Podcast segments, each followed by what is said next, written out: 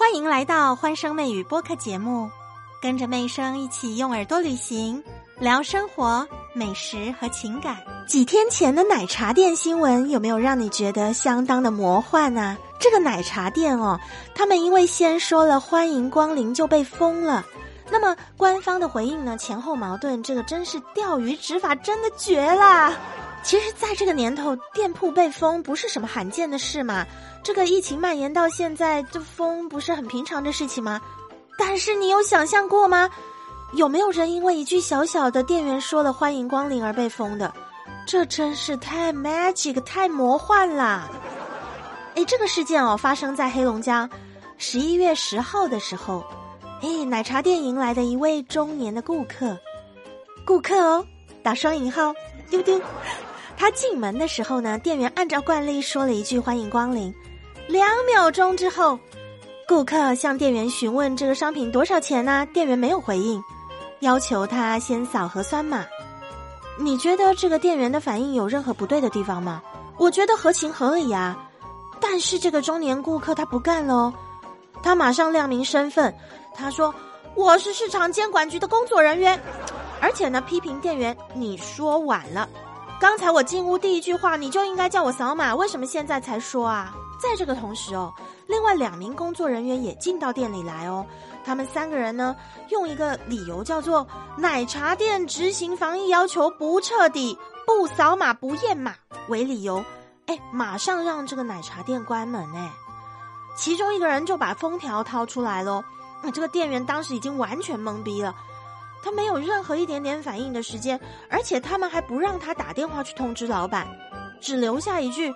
哎，整理锁点，赶紧走！贴完封条就扬长而去。整个执法丢丢，整个执法过程不过两分钟。如果没有清晰的监控，可能谁也没办法想到这个魔幻的情节不是出现在电影或电视剧里头。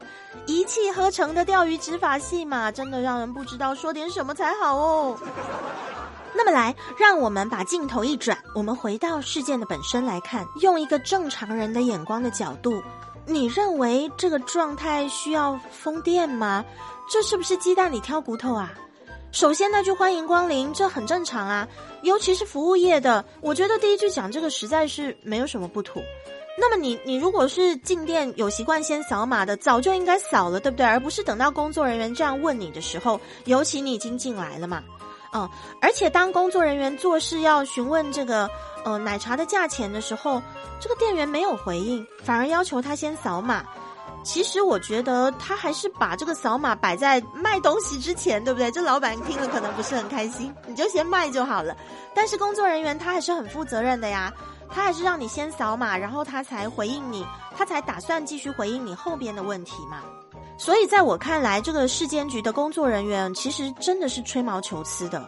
这强行给人家封店嘛，整件事怎么看都是很 magic 的操作，所以这个视频曝光之后就被骂翻啦。那么我们来我们来聊一聊哦，其实欢迎光临这是一种语言习惯嘛。如果说拒绝执行扫码的要求，我我都不要求大家扫码，那么名正言顺你可以罚。如果只是一个语言的先后顺序，你硬要用这样去罚的话，我觉得就太过度了吧，太过度也太教条，缺少一些人性关怀，对不对？但其实这件事情哦，到这里还没结束哦，更 magic 的事情还在后边呢。在这个事情曝光的第一时间哦，媒体就开始去去查了，去进行采访了。这个无孔不入的媒体，他们找出来呢，视频当中所谓的这个丢丢工作人员是有人假冒的。哎，那这一下子可好啦，舆论更加沸腾啦。你假冒工作人员，这是大事哎，是刑法上面的这个重罪，一个招摇撞骗，少说也是三年以下的有期徒刑。那么我们继续看下去，你怎么看这个事情呢？我是认为哦，这个封店还有封条，那么不是随随便便就能做到的事哎。他们为什么要花这么大的风险去假冒国家工作人员？图的是什么呢？整个从进店到离开封店的过程只花了两分钟哎，没有提到任何说，比方说你要汇钱给我啊，你要打钱给我，呃，就可以帮你把这件事处理掉。这个以骗子来说，不太像骗子的行事风格嘛。他好像没捞到什么好处，他好像没捞到什么样的好处。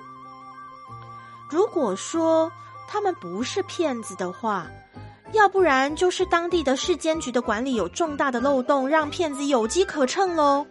再说了，就算这是，就算这三个人真的是骗子，但是封条是货真价实的，你要怎么解释呢？从哪里流出来的，对不对？因此，我觉得真相究竟如何，大部分人心里都已经有答案了。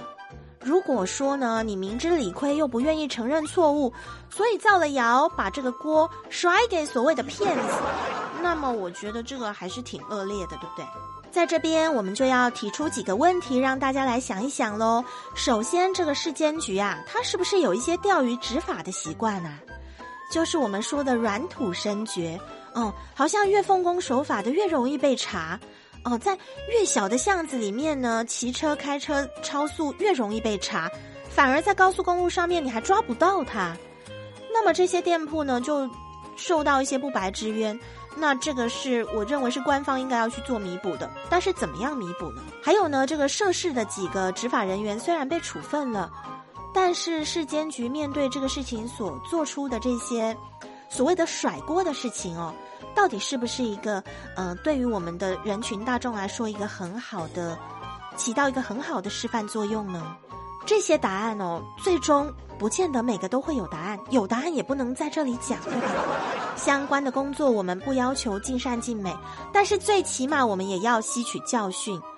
有的时候呢，刚开始的时候人心都是真善美的，但过着过着，好像就有些人和事越活越回去了。大家要把我们的智商啊、智慧啊用在正当的地方。我们能够在这大时代一路平平安安走到现在，当然我们国家对我们起到了很大的一个保护作用。我们也希望大家能够且行且珍惜，希望当下的每分每秒我们都能够过得很有意义。也希望魔幻的 magic 这这些新闻哦不要再发生了，出现的频率至少不要这么高了。真的，大家都伤不起啊。那么现在，全世界普遍的都笼罩在大时代的一个环境之下，我觉得这些小店家哦，他能够继续努力的在线下，你看房租也很贵，人员也很贵，还有食材，对不对？种种的难度，种种的不辛苦，他们都在扛着。那么我希望能够得到国家呀，得到这些单位更多更多的保护，然后让大家都能够好好的做生意。让我们能够有奶茶喝，要不然大家都不敢说欢迎光临了。你去哪里买奶茶呀？当然，这个只是一个玩笑话喽，就针对一个餐饮行业的一个小小的事件，但是引发了这么大的一个轩然大波。那么，相对的，如果这个事情没有引起我们的一个醒思反思的话，它是不是也可以扩散到其他所有的服务业呢？那当然都是我们所不希望看见的事喽。所以呢，我们希望把这个事情，我觉得红了也好，火了也好，当它变成一个热点讨论的时候，希望之后这种甩锅事件呢、钓鱼事件不要再发生了。欢声媚语，我们下集见！现在就订阅专辑，可别错过最有趣的热点话题啦。